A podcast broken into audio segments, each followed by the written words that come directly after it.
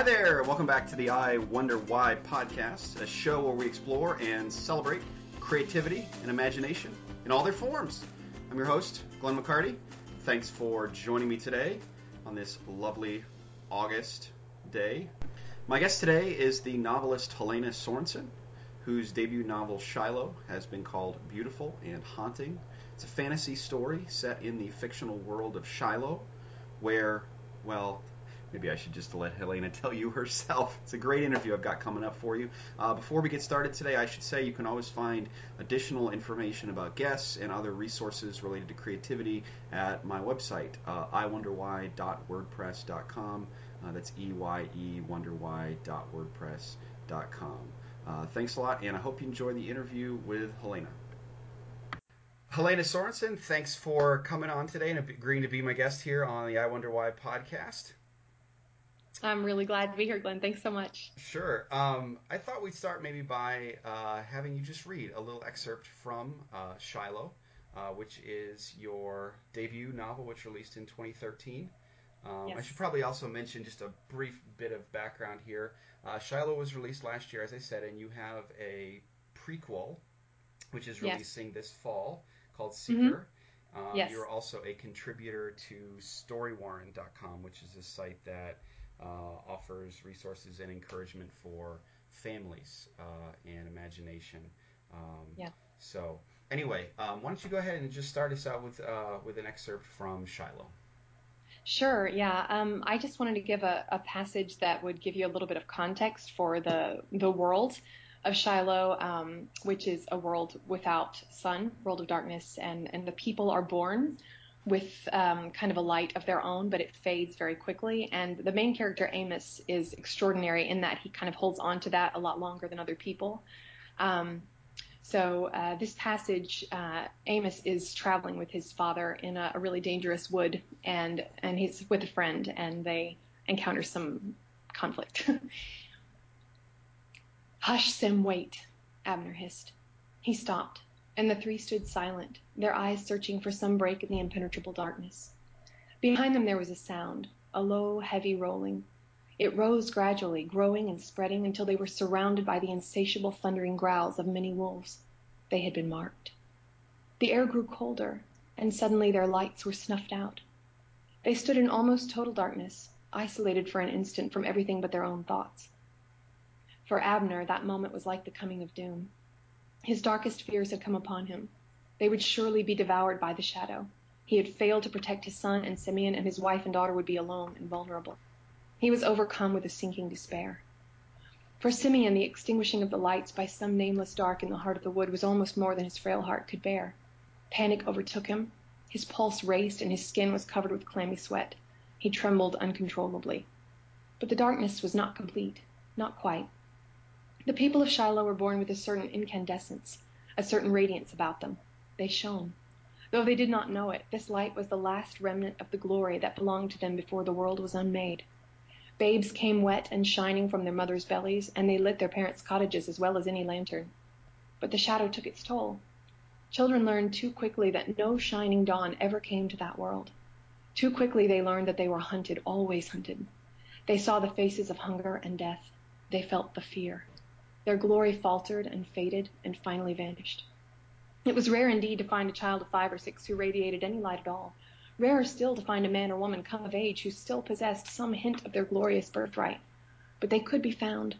Orrin's skin glowed faintly when he worked at the forge. Abner's face shone just slightly when he marveled at his son's skill with the bow. Win was luminous when her husband stepped through the door of the cottage, and Phoebe fairly blazed when she sang. Amos's pulse had quickened too when the darkness fell, but not from fear. Unlike the others, he felt remarkably alive. His mind was clear, his senses acute, his muscles relaxed. He let out a long breath, fixed his eyes on the cold torch in his right hand, and spoke one word burn. A red orange flame shot up from the oiled cloth. All at once the menacing growls of the wolves ceased. The hunter's path was warm and bright. Amos whistled a little tune. By the gods, Abner swore, turning and staring in awe at his son. Amos burned brighter than the torch, and it was he who filled the wood with radiance. Hmm. That is that's such a fascinating uh, premise that that that little concept that you illustrated in that scene, the idea that that people uh, you know literally glow and have glowed, but but things have faded uh, over time. Right. That's such a such an interesting uh, concept to build a world around. Um, so take me back uh, to the origin of sort of building this world. Um, what kind of hatched this idea uh, of, of maybe starting to build a world uh, in, in that you could kind of tell a story in? Well, it's um, it's kind of a goofy story actually. I um, started a couple of chapters of a story idea in college, and abandoned it. And um, nine, ten years later, my mom found it on an old computer, and didn't know what it was or who it belonged to, and started asking about it. And I realized it was mine and remembered it. And the name of the world was Shiloh, and that's really the only thing that survived. But the idea kind of got under my skin um, that it would be neat to explore the the tension between what we see and what we believe to be real. And and the Bible uses so much language that talks about shadow and darkness and and this veil, uh, the shadow of death. You hear that phrase over and over.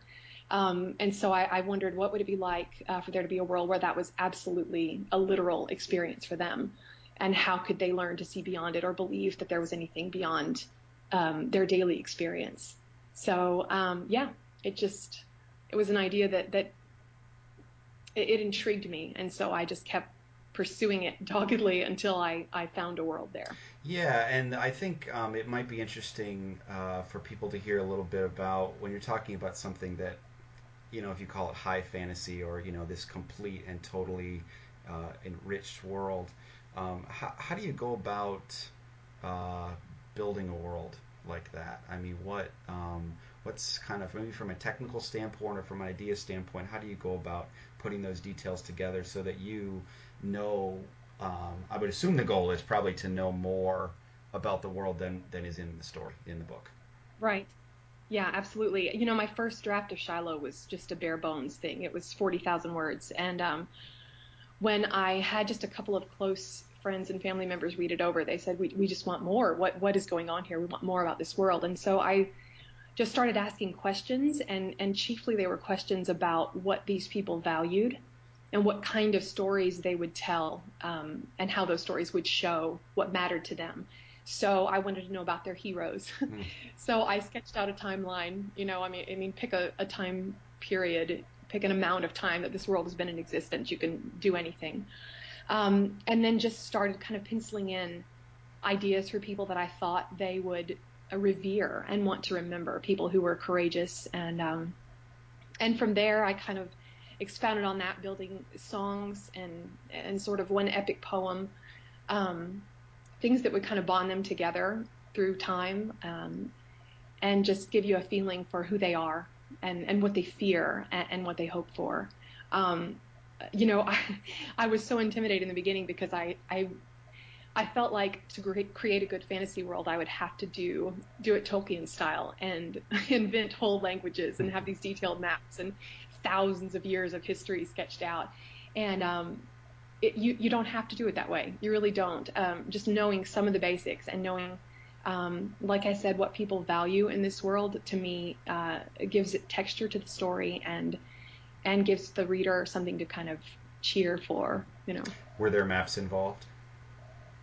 I, I do have some maps, but I am I am not talented in the visual arts at all, so they're really pitiful. Actually, the map that is in uh, the print version of Shiloh is is mine, but it's you know it's pitiful.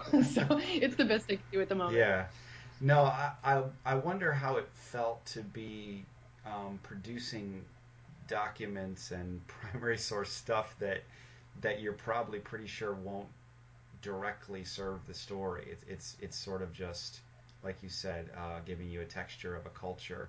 I don't know. Is is there a point where that that feels it's it's exciting and it's fun in the creative process, but do you feel like you're deviating or straying at all from the primary task, which is which is telling the story, or no? I didn't. To me, it was really fun. I don't know if I was just being nerdy about it, um, but it helped me. I, it, uh, the best example I can think of is the Harry Potter series. Because after reading that, you can look at the first book and see that you were given three or four little details of this world on a silver platter, but you knew that J.K. Rowling had a, a, really much larger scope of that in her mind. And she was so comfortable in her world that she could kind of hand you little details um, and, and layers at her choosing whenever she was ready. And so that level of comfort was kind of inspiring to me, and I, I, wanted some some feeling like that in writing this series. Yeah, you can tell, you really can that, can't you? When you when you're yeah. reading a story that this this person's either cheated and they've just kind of done exactly what they needed to for the story, or they haven't. And this right. is a person who, you know, like you like you said, they they've made the world, they know the culture. Yeah. Um, so with going back and doing kind of a prequel, um, how how do you stay in that world, especially if you've taken some time away or anything like that? You know, how do you stay familiar with the culture when you're you're obviously living um, in your own world with the with your people that right. you that you surround? I'm assuming you you can't just um, you know go off somewhere for months at a time. So how do you kind of balance right. and stay in the world of Shiloh? Um, you know, as you're preparing to write something else. Well, um, for this third book, um, I had to go back and really read the first book and take a lot of notes to remind myself of the rules I had set. Um, but for the prequel, I was able to step out of um, of a lot of the things that I had established established in the first book because uh, so many of the fantasy creatures that appear in Shiloh were not yet created when Seeker is set. Um, so it was a little more of a simple story to tell. Um, beyond that, I, I really just reread notes and, and went back and kind of reviewed my research about archery and horsemanship and, and some of the basic things that I, I wanted to not sound like an idiot on. um, and I also had, had given a little um, a little taste of the story that Seeker is based on in Shiloh. So I, I felt like I already knew those characters or that I, I wanted to explore them more. Um, and so it, it didn't feel like uh, a great leap to move back into it. It felt comfortable. Has fantasy always been kind of your go-to in terms of uh, being a reader and, and maybe as a writer as well? You know, not really. It's funny because I I didn't read that much fantasy grow up, growing up. I didn't read Tolkien until I was uh, 20, maybe. Um, I read C.S. Lewis. Isn't that appalling? I mean, there's just no excuse. And now I've read almost everything he's written. So I'm trying to make right, up for lost right. time. My youth, you know. But um, I I really appreciate what Sam Smith um, of Storywarren says about um, people in the, the the church culture that I grew up in. He says that it's not so much that they're against certain things as that they have a, a poverty of imagination. And I think um, for me, I just didn't even know what was out there. And so I spent a lot of time rereading classics. I loved the Brontes. I loved Jane Austen. Um, I loved C.S. Lewis, all these different things, but I just didn't know really how many options I had. Um, so even now, I'm trying to catch up on things. Like people have done, told me I need to read Dune, so I have Dune on my nightstand. I'm going to read Dune. Um, so you'll breeze right honestly, through that. I'm sure that'll take you just a couple of days to get through that, right? Are there like I don't know 20 books yeah. in this series? But um, th- that kind of high fantasy is really not the fantasy I, I prefer, and so I feel a little bit embarrassed about that, like a little bit of a fraud in the fantasy world, because I really lean more towards myths and fairy tales and the kind of fantasy that Tolkien and MacDonald and Lewis write. That's what I, I much prefer to these vast, sweeping worlds with thousand page volumes that keep coming. Yeah. So I don't think I could ever quite make it into that that side it of it. It is funny. So. There's a certain amount of like that fantasy like street cred, like you know, like your first your first book was like a, a Beowulf picture book. Like if that wasn't if that wasn't the case, then you know I'm sorry, you you can't you can't write fantasy. Um, I know it's it's really scary. yeah, so. Uh, you do the best you can, right? So um, you right. mentioned like you know writing as uh, kind of heading into this Shiloh territory in college, um, were there were there works that did inspire you to want to tell stories and write? You know, my background is music, um, and so m- most of the, the moments that I would say were these beautiful, inspiring moments where I said, I want to do that. I want to make something beautiful like that were music related. Um, the, when I read, okay, my dad read us Stephen King's The Eyes of the Dragon, which is King's only real standalone fantasy. And it's fantastic. I highly recommend it. Most people don't even know that it's out there. And while I can't handle most of King's stuff, it's a little um, unsettling for me. Uh, the Eyes of the Dragon is this beautiful, self-contained, pure, simple, just great fantasy story. And reading that was the first time I thought, I think I could do this. that was the first book that made me say, okay, I'm going to try. So that's yeah. I I'm I have not am not familiar with that uh, Stephen King, um, and it's it sounds exciting because you know he is such a world builder, but usually his worlds are you know well they're kind of ours, but he takes some liberty. He takes some liberties Yeah. for sure. Huh. Right. Um, so talking about you talked a little bit earlier about kind of getting into I'm assuming what you're working on like right now, which would be a third book. Um, Yeah. what kind of uh, I hesitate to use the word routine, um, but what kind of process to kind of a regular writing schedule or getting through a first draft of something? You know, how does that um, Oh. how does that go for you? Well, um, Because I tell my students the most important thing about a first draft is that it's done. Um, you just need to Yeah. get as good as you can, but it needs to be finished because then obviously, you know, the real work uh, begins on revisions and everything. Yes, I completely agree with that. And it's very difficult uh, on your first novel to understand that and see it. But as you move a little farther into um, into your writing, I think it's maybe some of the best advice you can give and, and continually give yourself. Um, so tonight I'll finish the first draft of Songbird, which is the Oh, third book in the wow. series, and it's yeah, it's been it'll be about seventy thousand words in Mhm. 31 days. I started July 1st. So it feels really more like a seizure than like any kind of serious crafting of something beautiful. Um, but but I keep reminding myself over and over again, okay, this, you know, I'm who I am as a writer does not come down to what this first draft is, and un until I have raw material, I can't move forward. It's just impossible. So it's sort of like this constant um, exercise in self-control, not to look back at the line that I just wrote that contradicted what I wrote 10 pages before, or the adjective that I've used a hundred times in the last page and I know it. um, I just try to make a, a slight mental note and just keep going and keep going and keep going. Um, because just like you say, the real work begins after that first draft is down, and I think most people never really get to that point um, because there's so much fear, and because of this idea, I think that people have a difficult time making something that's a mess. You know, like why would we make a mess on purpose? And that's the first draft is. I'm purposely sitting down to make a mess so that I can clean it up. Um, have you found? Uh, I guess how how have you found that your your family and maybe even your kids has kind of played a role in in your creative work?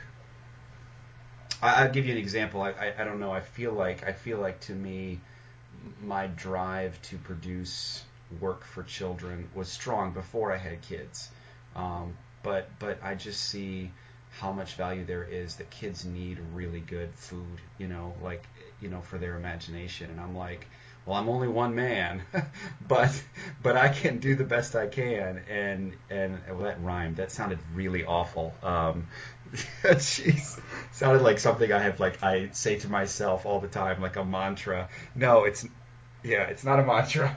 Um, but you know, it's just like I, I, I this is what this is a gift I have. I can I can do this for my kids. And when you said little voices, it just made me think like, you know, uh, this this one little little thing I wrote, this fable kind of began as just like a bedtime story that I told to my kids, and you know, um, thinking of them someday reading some things that I've written when they get to be at the age where their the stories are more appropriate for them is just is very exciting. It's not the reason I do it, but it, it definitely has fed, you know. Well, um, it's uh, being a mom is definitely something that's added challenges to trying to write and all that. So that's one element of it. But the experience of motherhood, um, I think, has added a whole new spectrum of emotions to what I'm able to write. Um, I, you know, there are lots of things that we read. Writers, part of our job is to guess at emotions, to guess at what it is to experience the world through other people's eyes and and to walk around in their shoes. But um, I think you can kind of tell with a writer when what they're writing is just absolutely true to them. That these are emotions they've felt and things they've experienced. So, um, being a mom has opened up just a lot in that area. I think um, new colors to paint with, new new shades added to the palette. Um, so that's been fun, painful sometimes, uh, but also very beautiful. Yeah. Um, do you find that, like I said, even though uh, your audience is definitely older than your kids are now, do you find that there are um, things that make their way into those stories that you're writing now um, that you are related, not just emotions, but other things that are kind of born out of like your interactions with your children or ideas that are hatched when you're reading another story with them or having an experience with them outside or or something like that. You know, so far that hasn't played a big role because of how young they are, and my stories do um, lean towards kind of an older age group. But I will say that um, reading to them. I mean, I just read so much to them. Mm-hmm. We're constantly going to the library and being, bringing home a bag full of 20 books. And um, so that's just exposed me to a lot more stories and a lot more styles. And it's been delightful to explore that with them. And, and I think that's helped me grow as a writer too, and, and to enjoy my time with them that much more. Yeah, it, it's true. Like they say, a lot of those like so you want to write books for kids. Here's what you should do. One of the first things they say is read a lot of books, um, you know, for this age group. And it's right. like, well, okay, check. Right. That's right. done. Um, that's that's we got that taken care of. That's not really an issue for me. yes. Um, so you've had the experience. Um, I know, having gone to the uh, Storywarren uh, conference this past uh, spring, um, you've had the experience of kind of getting to maybe meet some people who have read your your books, and not just there certainly, but um, you, you know what what is the process of seeing your book go out into the world and find an audience, and then get people who are giving you feedback on it like? Well, you know, uh, I think we were talking about this a little bit before. Um, there, there's a really big delay uh, between the blood and grit of writing a book and and seeing people's response. So it's kind of a lonely experience. Um, but in the end, when you do see people responding or being moved by the characters, it's it's absolutely amazing because it's a it's a very um, in a way, it's a very naked experience having other people read your stuff. It feels like such a private, personal world. And of course, you know, all the characters matter to me, and and I think it's wonderful. Um, but to find someone else who was moved by the story, or who connected with the character, or who felt hope at the end, um, and and kind of experience the characters' journeys with them, that is is marvelous. It's just such a wonderful thing. It's a major high. Um, so I, I I'm grateful, really grateful for the little bit of that that I've experienced so far. Yeah, how does that delay affect things? I mean, I know, you know, when you perform something live, if you're a musician or anything like that, you know, you immediately get the applause and that mm-hmm. that goes right into the next song or whatever, but it's you know, it's being on some sort of major loop delay where, you know, you do something and then a year or 2 years later someone's like, "Yeah, that was really good." Right. And, and you know, I did that 2 years ago, you know, I, I don't know, how does that affect does that affect at all the the being creative, the producing things at all, or is it just like you said, it's this world that you're creating primarily for you, uh, and so it doesn't. Well, there's.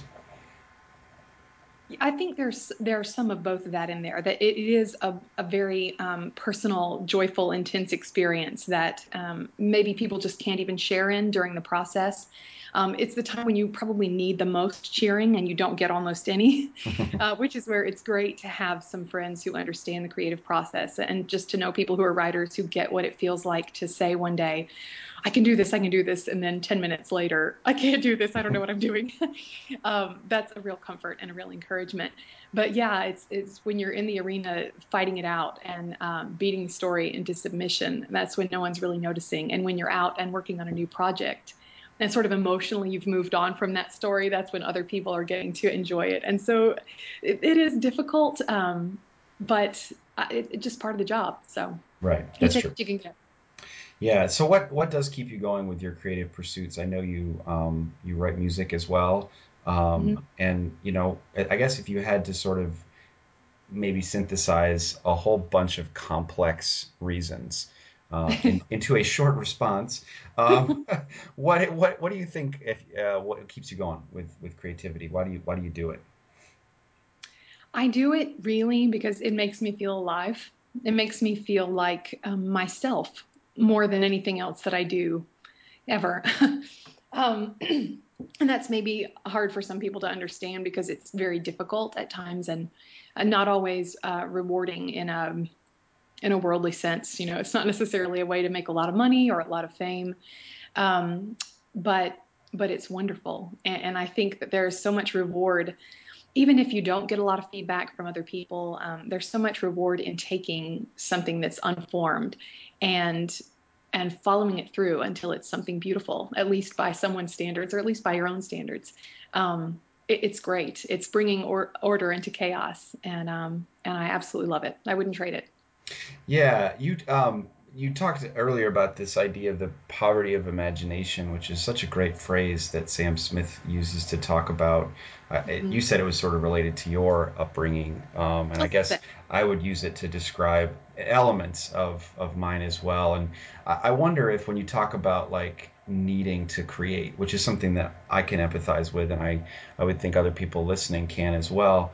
Um, does that i don't know does that create kind of a disconnect then between you and and people who just that's not really their their thing? You know they're like i don't i don't get that. You know why do you have to write stories? You know does it create any kind of a a gap or a, a lack of understanding at all?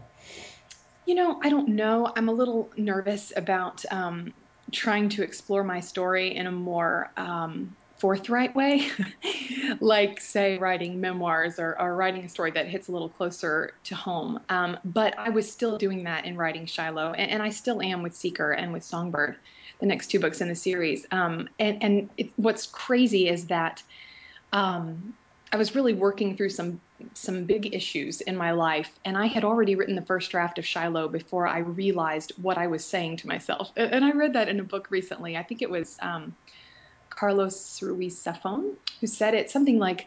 Um, a book is a letter that an author writes to himself to tell himself things he couldn't otherwise understand. Hmm.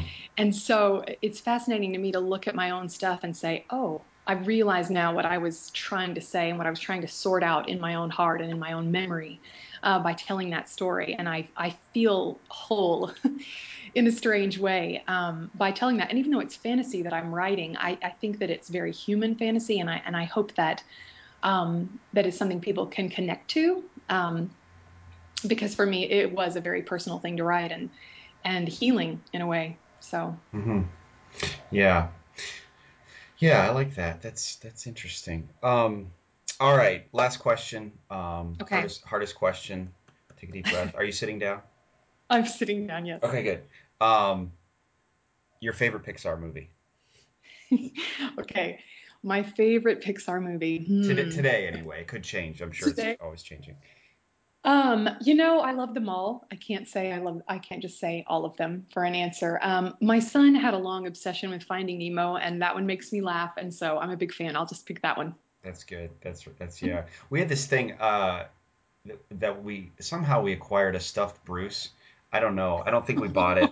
You know, when you, I don't know. You have little kids. People people give you things. Oh Um, yeah. Oh yeah. and we acquired a stuffed Bruce, and uh, we had this. You remember Land Shark from those old Saturday Night Live, old Saturday Night Live, where they knock on the door and they're like, "Who is it?" And it's like, "Welcome wagon," and they open the door and this this giant shark that just eats people. I don't know if you know that sketch. It's really No, I haven't seen it's but it's ridiculous. You should look it up on YouTube. It's like seventies, eighties uh, SNL. Anyway, um, we did this thing where we would hide Bruce all over the house for Gavin when, when he was like, I don't know, maybe three or something. And so like he, he'd go down in the morning and he'd like open up the fridge to get something and there would be Bruce on the shelf. And he then no, he never was. That was the funny part. Is like maybe the okay, maybe the first day he was, but um, but then after that it was like it became a thing. It was just like you know where's he gonna pop up? Is he gonna be in my pajama drawer? Is he gonna be sitting on the potty? You know like where's Bruce gonna be? That's Uh, fantastic. it was it was a good thing. Uh, well, anyway, there you go. Way too much information about me. Um, No, I like it. Finding Nemo is a good movie. uh, all right, so I thought maybe to to close this out today, um, I would ask you if you would mind to read an excerpt from Seeker, um, which you have completed but has not yet uh, come out. Uh, right. So I guess whatever you need for us to understand to be able to to get into this uh, this little excerpt would be great. Okay, sure. Um, Seeker is a prequel for Shiloh. It goes back and tells the story of one of the heroes of their people. His name is Evander. And um, this is just a prologue for the story. Uh, it's coming out in September, and this will just kind of introduce you to um, the Lost Clan. Their voices echo still in the winds that whip down from the mountains, in the rush of the stream that winds its way around the forgotten village and plunges into the pool where lazy currents of black water drift below ice crusted banks. All else is silent. Charred stones and decaying boards, like discarded bones, peek through a blanket of snow. The lanes that wind between the shells of collapsed cottages are empty apart from the snow that collects in ever rising drifts. The furnace in the hillside, once bright with fires and the varied colors of cooling glass panes, is cold and black. To the east is a strange broken forest. The blackened stumps of ancient trees squat on the ground, shouldering their heavy snow burdens. Hundreds of years of fallen leaves and flowers rot beneath the snow in layer upon layer of death. No man who sees this desolation could envision the gentle rain of pink petals in the heart of the fairwood in spring, or the clear green of the fan shaped leaves in summer, or their transformation to vivid gold in autumn. All of that is lost. When the snows thaw, little clusters of bleeding flowers will spring up again on the hillside. Nectar will gather on the tip of each folded velvet petal and fall to the ground, sinking like blood into the soil. The flowers could tell the tale. The remnant that retreated to the village of Fleet could tell it too, though their version could hardly be trusted. The others are gone, lost. Women of great beauty and courage, and children who hardly knew how much they had to fear, vanished in the tangled gloom of the whispering wood. Fierce warriors, men of skill and daring and cunning, faded into the darkness of the Black Mountains, never to return. This is the story of the Sun Clan, the Lost Clan, and all that was lost with them. Mm. And you said that's the prologue to the book. That's right. Huh. So then, wow, that's a great way of setting up the story. Um, Wow, that's terrific, and we're definitely going to look for that um, this fall. I also understand you had another piece of exciting news. Um, Shiloh, your first book, which had, for a time anyway, only been available electronically, has now come back and is available in print again. Is that right? That's right. Just this week, re-released, and it's uh, newly formatted, and it looks great. I'm really excited about it. That's terrific. Well, thank you so much for agreeing to come on the show, and um, we can't wait to uh, read your stuff. And uh, thank you. Thanks again, Helena. No problem. Thank you, Glenn.